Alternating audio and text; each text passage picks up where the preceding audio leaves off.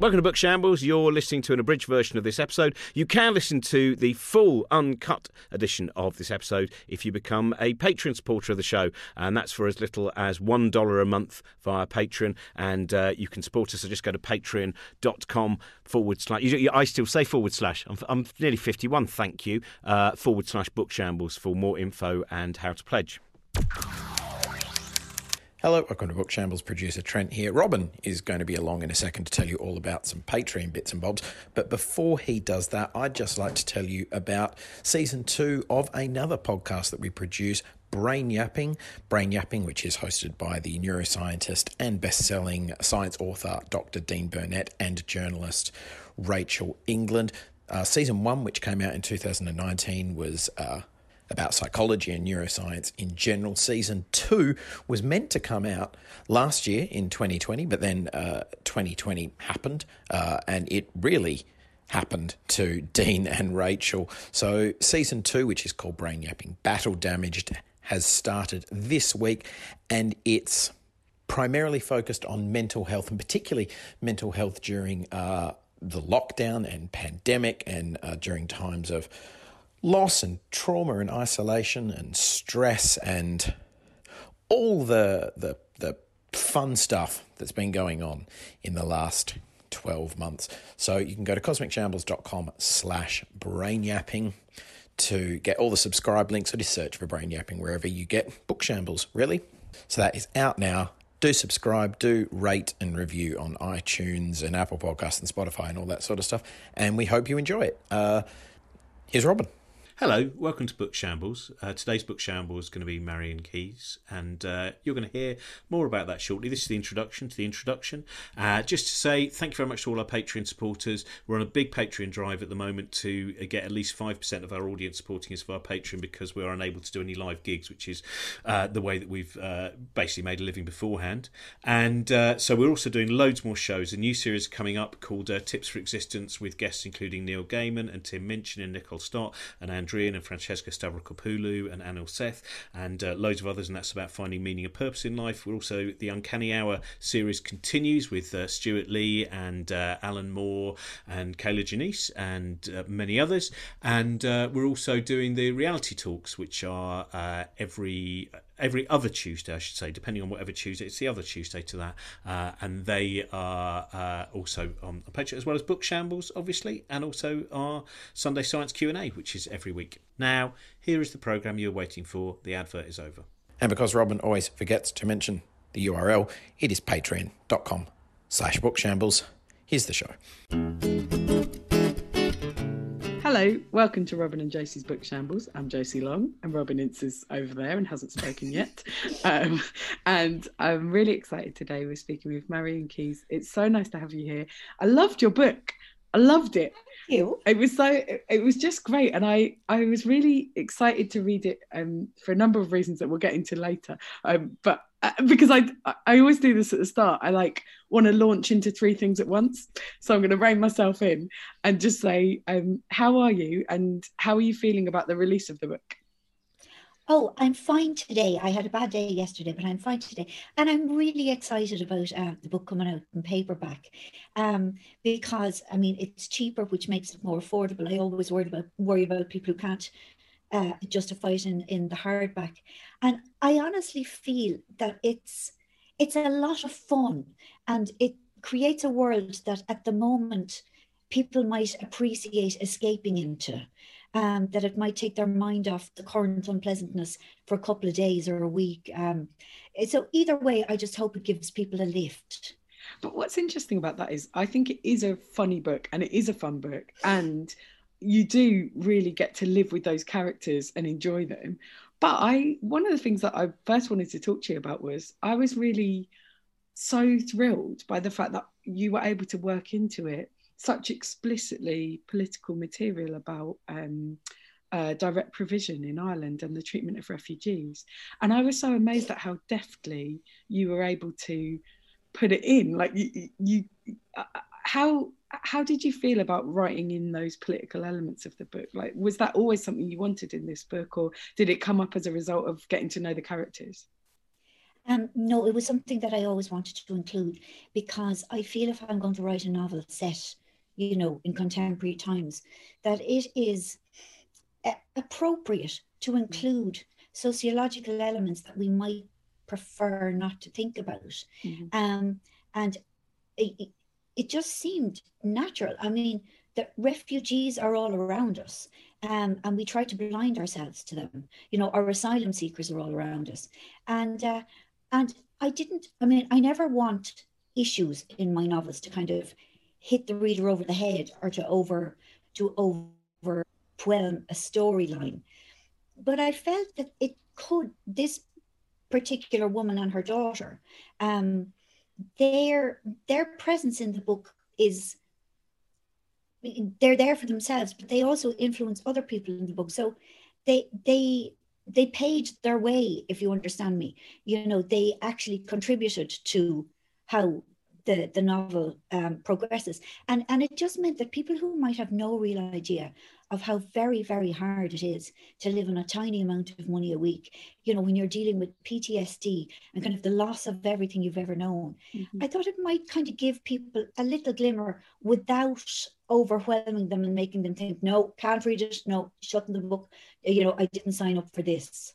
Yeah that's what i thought. I i, I was so I, I was so glad of it and grateful for it because i thought this is such a wonderful way to do that to introduce it and to clearly explain it. But it didn't feel in any way a diversion from the novel. It felt uh, sorry it's i'm not spoiling it to say that it's part of a little speech that one of the characters is giving. And basically when i read it i was like oh this is this is the good stuff. Like not that no no i didn't mean like that. I mean like this is how it's done. This is how people do this. Like because it just didn't feel at all that it came out of the novel. And yet you were able to be so so clear. And i was like oh like oh, it just made me so happy that that you could do it and that it was like you say it didn't stick out. It didn't browbeat. And yet it gave all the information needed. And and that's just such a small diversion in the book as well. Obviously the book itself is really about characters and families and life you know. And i think that's what i think in the book is so good about the generations is some of the parents generations are like she never really cared about politics you know and then others and the younger ones it's just not an option. And and so for you is it a process of as you write characters of different generations really having to stay open to kind of listening to the differences Yeah, like I mean, the the oldest character i- that matters in the characters is Jessie. She's nearly 50. And like she's a businesswoman and she's about making money. She doesn't have much imagination. She doesn't care about, she doesn't really care. She's personally, she's kind-hearted, but like she's no real interest in, you know, changing systems or, Yeah. you know, a- and she's good to her staff. I mean, she is not like, a, you know, a cruel capitalist, but like for her, it's no biggie. And for her husband, Johnny, it's no biggie. Whereas her son, Ferdia, who's 22, it's a biggie, you know. And Johnny's brother, Ed, he's a botanist. And like, he is aware that his job is managing decline. It's, it's, it's, it's, it's painful for him, you know, because he is very much into taking care of the planet. Yeah. So it depends. Yeah.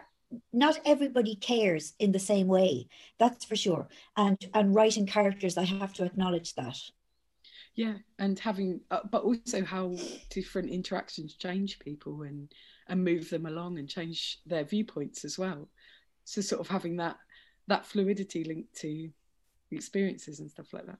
Yeah I, I there are so many characters in the book like it felt to me like a like a 19th century novel or like a russian novel. There's like so many people and yet you do connect with them all. And i, I wonder like how do you approach deciding on that kind of cast of characters? Like how do you develop them and how does your process work? Um, this book was quite quite different to um, any of the other novels i've read written i mean most of my other novels are first person and and you know it's it's fairly linear but the plot came to me before anything else the idea of like a big family all being together you know a, a family who spend a lot of time together and one of them getting concussion and saying something that they shouldn't have. That idea was the spark of it all. And I knew I had to create a, you know, a fairly big cast of characters for that plot point to actually work. Now, I, I actually know somebody who um who who that did happen to. She got concussion, and for a while she couldn't. There was no filter. Like she kept saying the truth. Oh my god! Amazing. Oh no, like it was awful. Well, awful, yeah, sorry. Yeah, yeah, yeah, yeah. Like she offended people. She like she there was a fair, you know, the mop-up operation was really quite extensive. Um, but I realized, you see, and I come from a big family and we spend a lot of time together and, you, you know, we're mad about each other. But of course, things are tricky. You know, with any large group of people, whether it's workmates or friends or family, there's all kinds of stuff um, going on that's unacknowledged, really, because, you know, we're all trying to be civilized. Mm. So I thought the idea of this big, messy family who spend a lot of time together and a bomb goes off in it, basically. Um, and I thought the best way of doing it was to have like different generations and slight complications, you know, eh, like ex wives, new wives, um, adult stepchildren. And it was just very enjoyable to to create all these people. And the different age groups i really liked i really liked doing the younger people. See i find that very because that from from that moment of concussion I, th- I think and i suppose for a novelist or for any creative person there is that that rich seam of the fact that so much is kept secret in our lives. And it's something we've talked about on this before. This one of the, the the biggest problems of being human is that once you have some secrets then the secrets build and then we have our inner life and we have who we present us. I mean, I think it's always interesting. Anyone who's perhaps had someone who's had um, dementia or, or, or something, and very often there's a point where you suddenly go, "Oh my god, how long have these thoughts been in this person's head? Someone that you might have known for your your whole life." And it's suddenly and and those, I find that that yeah, it's very easy just to turn that almost into melodrama as well. You know, to find the lightness of touch where you just go that battle between who someone has presented themselves as and and the other things that they are if that makes sense. Yeah i mean we're very much presenting only a tiny version of ourselves to the outside world and it's our best self you know it's our polished veneer. And then there is so much something like 0.1% of our thoughts happen in our conscious brain and the rest goes on in our subconscious. And everyone has secrets. And, you know, some of those secrets are fairly benign, and some of them aren't. And we only uh, ever see, we only ever present a tiny amount of ourselves to the outside world. But I think a lot of the time we're only ever in contact with a small amount of ourselves, with ourselves. And, you know, that thing that you said about dementia, Robin, I, I you know, I had a dad with dementia, and it was often very shocking you know, when he'd say something and think, oh my God, uh, did you always feel that way? But I sort of feel that maybe he didn't, or maybe he wasn't aware that he was, that it was buried deep, and that whatever horrible rearrangement goes on with dementia, that it suddenly came to the surface. Um, you know, you hear it a lot that people suddenly become aggressive with dementia, and that can be so distressing. But I, I, I would prefer to think that those people weren't seething with rage the whole time. Mm. It's just that we are strangers to ourselves a lot of the time. Well, also, I think, I think no, I, I would agree, and I would say as well that people are striving to be better. So it, it it's not always that the thing that might come out is who that person was hoping to be or who that person was trying to be as well and and I think you know when when we're with one another we try and see the best in people and and and um, communicate with that better part as opposed to being like no you sh- you are the bit that you're trying not to be you know? Yeah because we all have to function in the world. Yeah. And and it's easier if we're pleasant and they're pleasant. Yeah but it's the the bit that I find interesting is that bit where people have made a presumption that there's a thing that they must keep secret. You know, some of the thoughts, and I know it's something that you know, Joseph. I think both of us are kind of fortunate in what we do as stand-ups, which is quite a lot of it might have a personal edge to it, and then people come up after gigs and say, "Oh, I had that thought," and I'm sure you've had that from, you know, th- there must be so many people who you've you know have written 14 novels. It is 14, isn't it? I think. It is, yeah. um, that people will find something, and they might have been surprised by it. And they might think, oh, I thought because that's one of the things that I find fascinating about the the kind of the area you're in is that the way that very often people are going to presume we've talked about this before. There's high literature, there's that special literature which is very and, and everyone speaks in a very highfalutin way, and then there's what you might call you know genre literature, which can be so many different things, detective novels and horror novels and science fictions and and all of those different things which people don't realise that as, as Josie and you were just talking about, it's packed with ideas as well, and it's ideas that people haven't been drawn to it because they go, I, I, actually really want to read a book that's looking at the um, the refugee issue, and I think Mary, they, they they they might be drawn to it for another reason, and then tremendously excited by coming across something that they didn't know was going to be there, and that to me is a far more exciting thing than knowing you're in for a, a you know what's technically called a high literary ride, I suppose. Um, and uh, that thing, Robin, that you said about people um, reading me and uh, and you know stumbling across something that they thought they were the only person to think. It's usually something shameful, um, you know that like, oh, it's very difficult. Like when somebody you really care about, when something, when somebody you like quite a bit, if something really fabulous happens to them, of course you're glad but there's also a bit of you that thinks, I wanted it. You know, I would have preferred it. And people feel very ashamed of that kind of that jealous thing. But I think if you're right, if you like, I've written about similar and given it to characters, and people think, oh, thank God. Mm. Okay. So, like, I'm not actually a terrible person. I'm simply a human being. You know, I think people find any of our our less worthy thoughts they find it shameful. And then when they read about characters having all of those thoughts, there's a relief in it. You know, I think we are very, we're very hard on ourselves about our worst bits because we all have worst bits. You know, we all have unworthy thoughts, even about people we care about.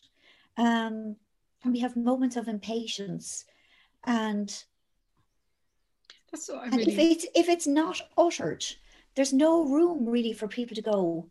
Actually, I feel like this. I hate myself for it, but I have thought it. Mm-hmm. You know, there is no room for kind of social absolution for those thoughts. Yeah, and I, I feel like in this novel, you're able to go into the psyche of each of the characters and see their vulnerabilities and see their struggles, like their best bits and their worst bits. And I think it, it's really interesting to get to know all these different people's weaknesses and strengths and, and i feel like you know people reading it so many different types of people reading the novel will be like oh that's that's the one i'm like yeah that's the one i'm like I, I, wanted to ask something that you uh, in an interview I think for this this book when it when it came out in hardback um, one of the things which uh, I think was in the Sunday Post where you said um, I like a man who doesn't shout at me and the fact I have to say that is weird. Now that wow. seems to me that you know the the power of, of that statement alone, and then obviously you enlarge on that, but but that seems to be something as well when you're looking at those characters, when you're looking at where is that that anger, that that fury, where does that come from? Well, uh, I mean, in, in the case of the three men in the book, it comes from their dad.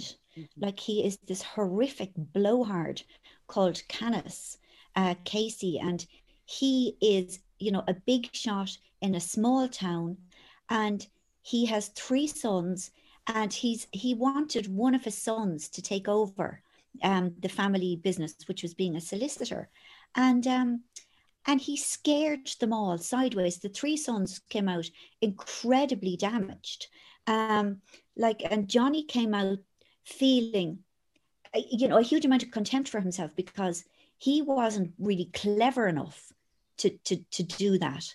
Um, and so he kind of overcompensates. I mean, he spent years and years and years being promiscuous, um, kind of you know proving to himself that he that he was good at something, that he mattered in some way. Um, Ed, who was the the middle son and the most, I suppose, the most healthy, the most functional, he survived by detaching. Um, but the younger son, Liam, I suppose he was the most, he was a sort of a perfect storm of, of damageability in that he had success at an early age as a runner. He had kind of moderate success. Um, and then his knees blew out. And he was so used to getting yelled at by his dad. And then he had a kind of a very fragile sense of I'm okay because of his running. Then when the running went, he was left with nothing. You know, he had kind of done nothing to impress his dad. And so, like, he's a shouter, like, he's an angry man. You know, like my own dad, who I loved to bits, but he was a shouter, you know, was perfectly normal. You know, like he would come home from work, he would fling his briefcase at the wall and he'd say, Which one of you do I have to shout at first? And it was very interesting, you know, when I met my husband, who's a very different kind of man, when we have arguments, he he won't shout. Mm. You know, like he simply won't raise his voice. And I had to learn a completely different way of disagreeing because the way I was used to, you know, with my dad, you know, we'd yell at each other and yell and yell and yell, and somebody would slam a door and leave. And I'm glad that I have learned that there are other ways to disagree, healthier ways that don't even have to be, what's the word? They don't even have to be confrontational. It is possible to disagree respectfully or civilly. Um, and that some people don't have that opportunity mm. to learn it. Is that what you meant, Robin?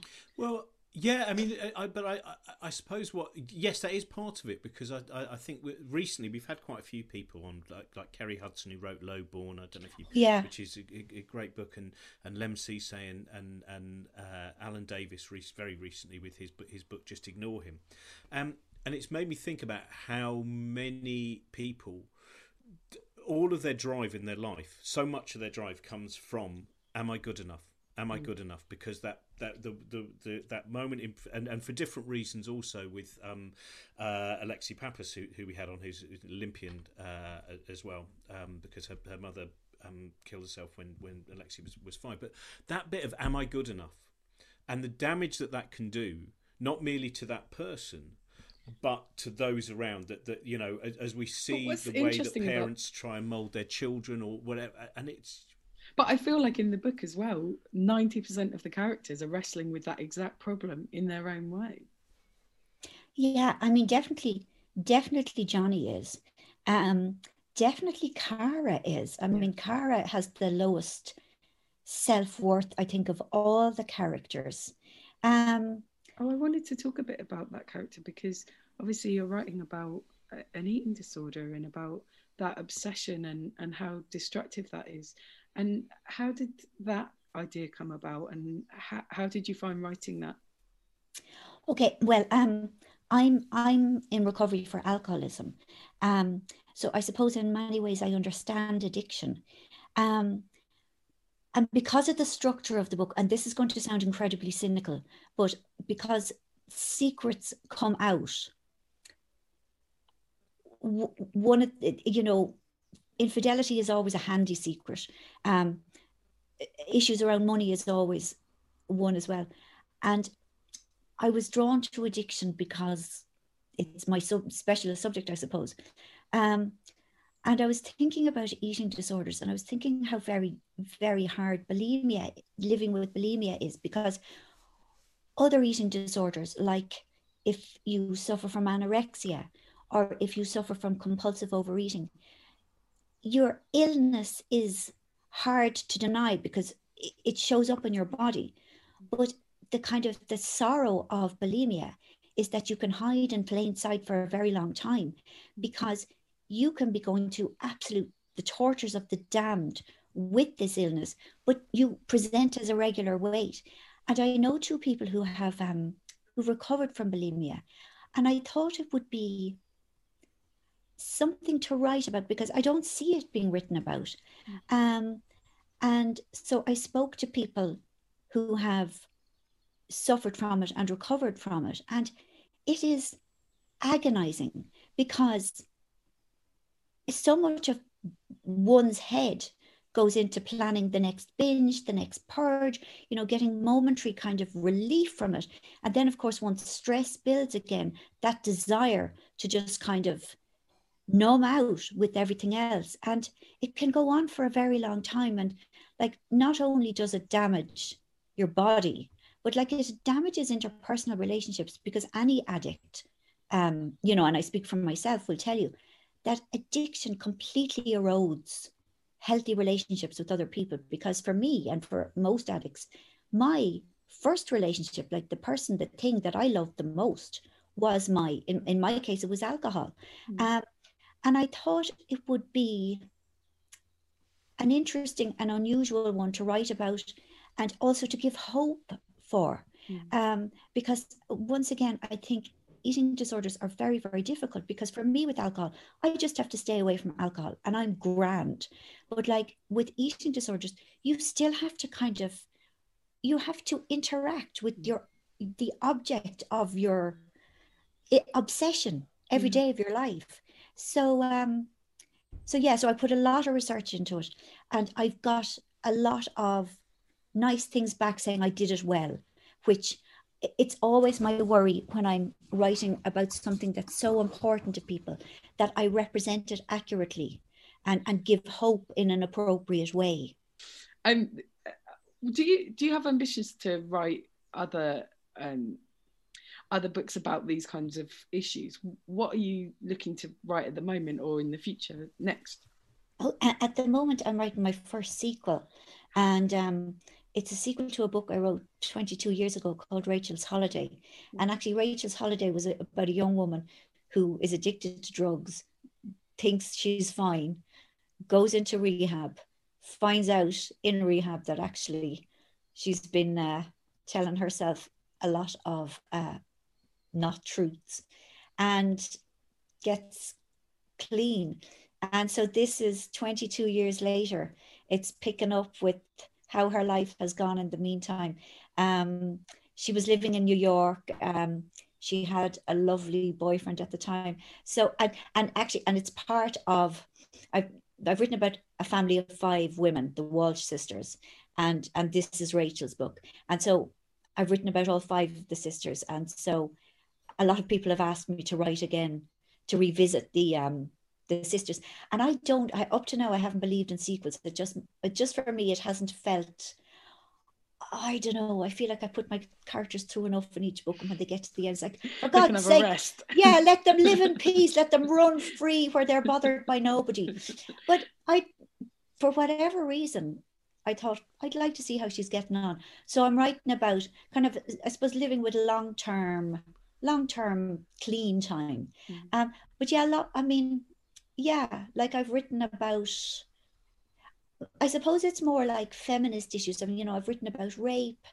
Um, I've written about the glass ceiling in the other side of the story. Um, I've written about domestic violence in this charming man. So, like, there's usually some sort of um, some sort of uh, uh an issue mm. At some part woven into but it comes back to that thing that I said in the beginning that like the issue has to pay obeisance to the storyline. You know, nothing can interrupt. Like I'm a storyteller. Mm-hmm. That's what I do, and and I'm allowed. I will let myself weave things in if it's done with a light enough touch, and if I can't do it, it's got to come out. Yes, because you're not going, I'm going to write about this issue. You're going, I'd like to tell this story. And the story features that, of course. Sorry, do you, do you, no, it's I, I just I was just wondering how often when you're writing, do you have pauses where you think, how is this? How is you you go into the head of various different imagined readers? Because I imagine there are many different imagined readers in, in your head rather than just one. And you think, how will this work for this person? How and almost I, I know you know that a certain pragmatism where you can go, oh, hang on, th- th- I, I think that this part of the story is actually going to have use. Does that come in there as well? That that that sense of, as you were saying with bulimia, for instance. Okay, I'm going to tell you something, Robin, and I hope it doesn't sound arrogant, and it's really not meant to be. But when I'm writing, I pretend that the only person who is ever going to read the book is me. I don't and think it's arrogant at all. I think that's how to write. Because if I start thinking about, well, they liked this bit about the last book and they didn't like that bit, if I start taking all of that on board, I'll wreck my head. Mm. And also, I'll dilute whatever idea I had about what I wanted to say in the first place. And I use myself as a reader, like I do, you know, quite often step back and dispassionately ask myself, if I was coming to this as a reader, if I paid money for this, what would I think? And I would think, haha, I would think I'm getting a lecture here. Okay, we cut this bit. Um, but I feel that the only way that I can, I don't know, legitimately serve my reader is to write, is to be truthful Mhm. about what I feel I can produce. Um, uh, uh, that that that's I, and I don't mean to be disrespectful at all. Like I'm incredibly grateful for the readers I have, but this is the way it's always worked for me, you know. And Maeve Binchy once said that every reader wants to feel exactly the way they felt when they first found you. And basically, what she's saying is like, you can't step in the same water twice. Um, you know, a reader will read your book or any person's book and, and think, oh my God, I love it. I love this feeling. The dopamines are flowing. I want to feel this way forever. I'm going to read the, this author's other books. And they'll read another book and the dopamine isn't playing ball. Eh, Do you know? And then they think, oh no, I hate them now. They've disappointed me. I will never buy anything by them again. Eh, And but that's that's the danger. We have to realize that a particular experience is just one experience, and uh, and that another experience will be different. It might be as nice in a different way, but trying to replicate reading or writing, it's it it, it cannot work. Is my experience. Yeah, I was just interested in terms of when you, because of talking about things like when you realise, and I think you know, I don't know whether you would agree, Josie. Quite often when you're writing stand up, um, you only find out the purpose it had afterwards. So I'm always, you know, and, and I was thinking when I was asked that, I've never written anything where I've thought, how will this affect someone?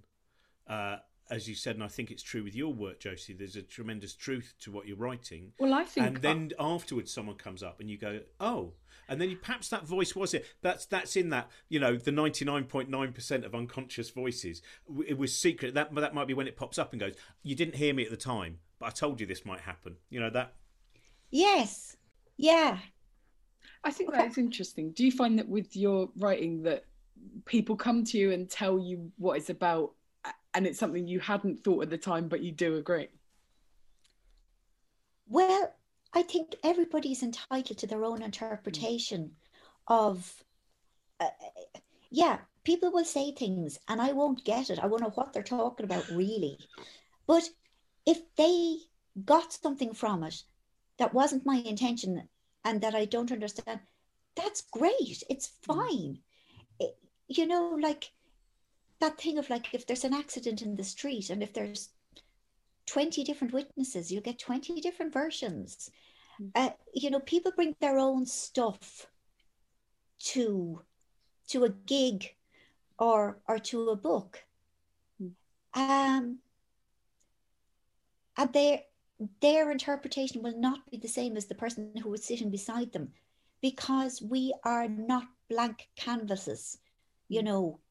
Um I'm not expressing myself well, but yeah, I've seen No, it. you are. I um I completely understand, and uh, but it's interesting as well because that must sometimes be frustrating if people come up to you and go, "Well, of course, this character was always this," and you have to feel like, "No, no, they were not that." Yeah, but like, I just think life is short, and if they want to say that, it doesn't bother me. Do you know? I would. I- I'm just glad they read it.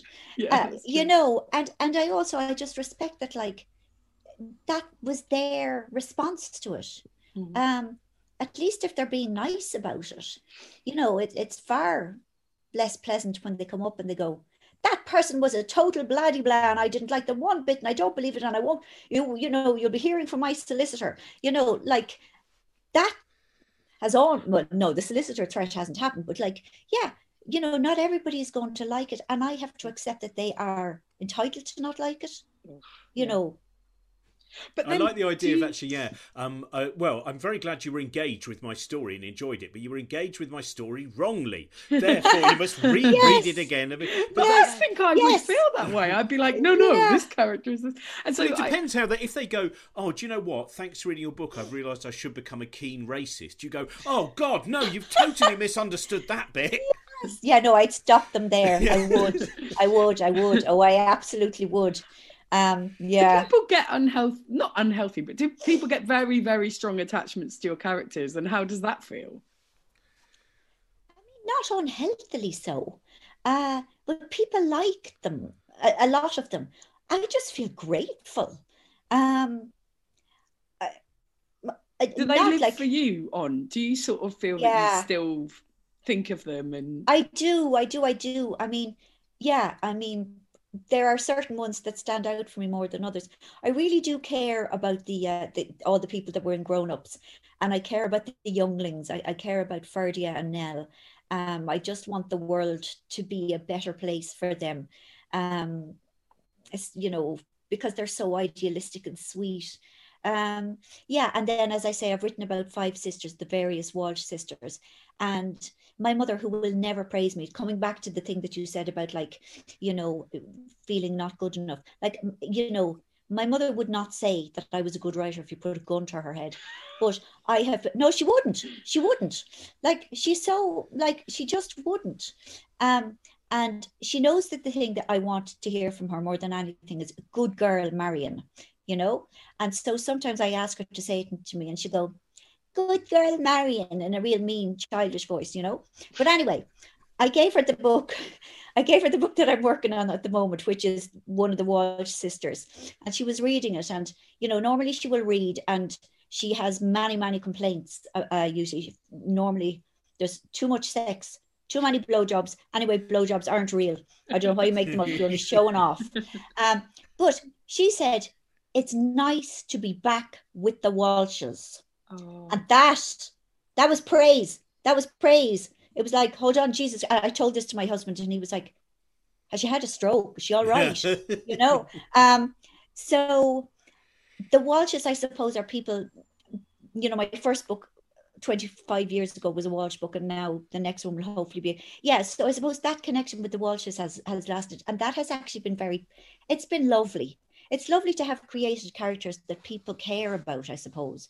You know, and I don't have stalkers, I don't have people waiting in my head, you know, um, eh, eh, nothing bad has come from it. Um, yeah, the fact that people like some of the characters. And I, I think like it must be exciting to feel that as time passes, you can think in terms of sequels because enough of a life has passed that a lot might have happened or that something fundamentally would have shifted for the characters. You're not having to go oh it's been two years so i guess yeah. they had a baby you know? Exactly yeah. I mean i uh, don't know where the time went. It is really really horrible to, wake up, to wake up and go jesus christ i'm 57 how did that happen? But at the same time as you say i've accumulated you know a lived life Mm. So um, I'm only joking, really. I, I am quite happy getting older a lot of the time. Um, but it, it comes as a shock from time to time. Um, you went I, very fast. I felt like that. Yeah, with, it does. It's something you go. It was all right up to about twenty-two yes. years. Yes. Then the days were that big. Yes. And then you go. It, uh, I think it's it's the moment where you genuinely, and it's much earlier than I imagined, where you go, "Oh, that wasn't last summer. That was four years ago." Yeah. Once that kicks in, then you just go because I used to have a horrible yeah. one, one of my nightmares, which wasn't about accidentally um, interviewing you on a weird bench surrounded by nettles. With the nettles. separate um, nightmare that I had. I always used to have this dream at the school holidays that about a week in we had to go back to school, and it was like, but it's not over. Where's the time gone? And now that, and of course, the moment I then went back to school, I went, but the dream was true. It already has come back too quickly. I've had to go back to school, and that's how life sometimes feels, where you just, just go, does. what if I just went and I go, oh, I'm 87. What? That's ridiculous. Yeah. It's it. You're right, Robin. It's shocking, and all those things that we were told, like don't be wishing our lives away and live every second intensely. It's true. Do it. I, I wanted to ask you just because I know we're nearly out of time. There was so much that I wanted to. to Sorry, because I was like, and I want no, to no, know no. about this. There's so many interesting things that I want to talk. Um, what one? Well, actually, that, that that's. Uh, I, I wanted to ask you when you. Uh, I read that there was a short story that you read, and that was when you, you one day and you thought, "Hang on a minute, I can write." I think. I don't. What would you? Can you remember what the short story was? I can't, Robin. It was, it was in a woman's magazine. It had won a prize, and I was it was four months before my before I finally stopped drinking. Like I was mid crash and burn, really. And I wish I could remember. I wish I wish I had known that it was meaningful or that it was a it was a pivotal moment in my life and I didn't realize it. And uh, I've tried several times, you know, to go back and see um, what I would, what magazines I would have been reading in 1994. Like I, I know I read Marie Claire every, month, but um, you know, I shared a flat with two other girls, so you know, could have been other stuff. So I've never been able to find it, which is frustrating. But all you know, I'd just love to be able to thank the writer, um, for, for you know, lighting that spark in me. I would find it. It's a dangerous thing, though, isn't it? As you said, that bit of going back, like going back to your favourite TV show, oh, whatever. Yeah. I think if Ooh. I actually now could see exactly what I saw when I was fifteen in a subterranean room watching that all those comedians that were on. I, I'm sure I'd go, oh my goodness, well, I can't believe it anyway. This was an inspiration. A lot of this Yeah. I is hacky and tatty. Yes, it's funny, isn't it? I mean, in that time, it was magical and and exactly everything you needed.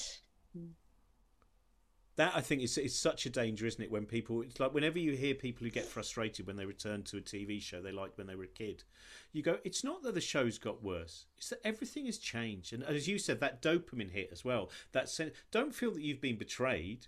Just Yeah. go. You know what? When I was nine, this meant everything, and, Yes. and I can keep that. Yes, it made you really happy then, and that's all that mattered. Yeah, and I think things have a time as well. Things They do. reflect where they are, where you are, where everyone is. And you can't cling on to it. You have to be willing to keep going. Yeah, and appreciate what you got from it. Now I've got three quick questions for you. Oh, yes, is- yes, yes. One is, what is the first book that you remember loving? Um, it was, please don't judge me. It was the twins at um, St. Clare's.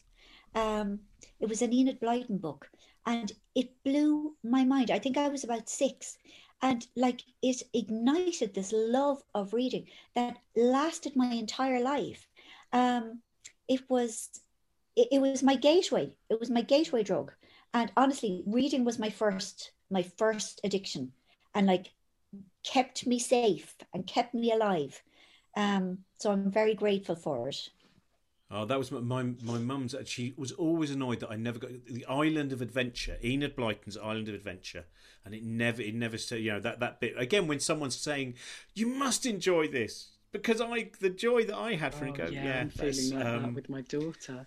Like, there's things that I desperately want. My daughter's two and a half, and there's things that I desperately want her to connect with, and I feel her age appropriate.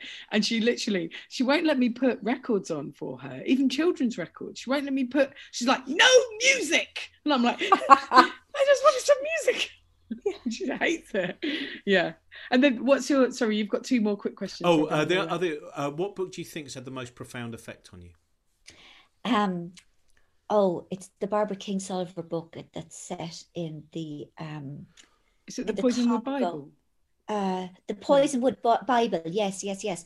It affected me in so many ways. One of the ways was that, like, she has four different voices telling the story of the novel, and they are all so different. Mm. I was just amazed at her skill and the amount of work. And in fact, okay, she wrote the book four times from those four different points of view. I mean, but she chopped up the story is told in bits and pieces, but just the way that sh- it was a storytelling device that I just was overawed by. And then I really, really, really loved what she did politically. You know, she started out as, you know, telling this story about a preacher coming to pester poor natives and try and convert them, you know, with his four young daughters and his misfortunate wife. And it becomes this very powerful book about colonialism, about post colonialism, about, you know, American post colonialism and how, you know, how they interfered with the government's, you know, uh, a, a nascent African democracy. It just it showed me how how you can convey very powerful things about our world via telling a story about the emotional lives of human beings. I loved I it. It makes people receptive, doesn't it? It, it, it does. It, makes you. I mean, I think things that I've learned and felt deeply via um, uh, via fiction have stayed with me so much more than when I'm like, I'm going to read this non-fiction book about this thing. Yeah, yeah. Because you're it's immersed like, in the world. Sorry. Yeah, it's the spoonful of sugar. yeah. That's what I love about John le Carre. You know, the fact yes. that he just went, uh, and people go, oh, it's a spy thriller. Uh, oh, I wasn't expecting to read this much about uh, pharmaceutical companies or whatever. You know, that that that again, I think that that yes. it's, it's, not a Trojan horse because, as you said, it's brilliant storytelling. But the storytelling, because I think sometimes that bit we were talking about right at the beginning, people go, "Oh, an issue's been smuggled in," whereas it hasn't been smuggled in. It's as, as Josie was saying, and as you said, it's part of the conversation. If anything, what's happening yeah. is people are pulling the blinds down mm-hmm. when they're not putting those things in, in the story. It's yes. more of an active thing to stop putting that in rather yes. than put it in. Mm-hmm. Yes, yes. Final question: What is the last book you bought for someone else? It's um, it's Louise O'Neill's book, After the Silence. It's uh, Louise O'Neill is an Irish writer, um, and uh, her latest book is a sort of a, a kind of a delicious gothic thriller set mm-hmm. on an island off West Cork. And I had it, and my mother wanted it, but my sister Rita Ann ran off with it. And because I'm afraid of my mother and because I constantly seek her approval, I went out and I bought her another one and gave it to her. Brilliant.